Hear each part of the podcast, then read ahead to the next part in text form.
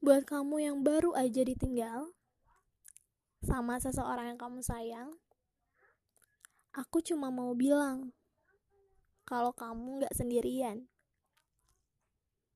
Kamu boleh jatuh karena aku tahu kamu rapuh. Kamu juga boleh nangis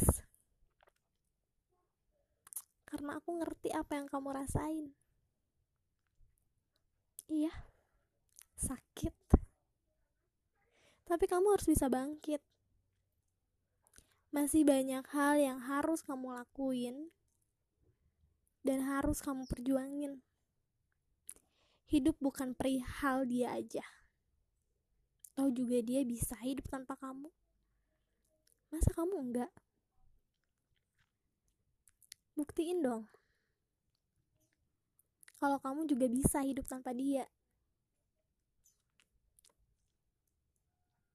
Yang harus kamu lakuin sekarang adalah ikhlasin, lepasin, dan lupain.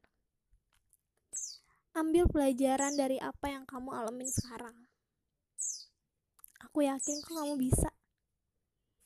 Asal kamu mau berusaha.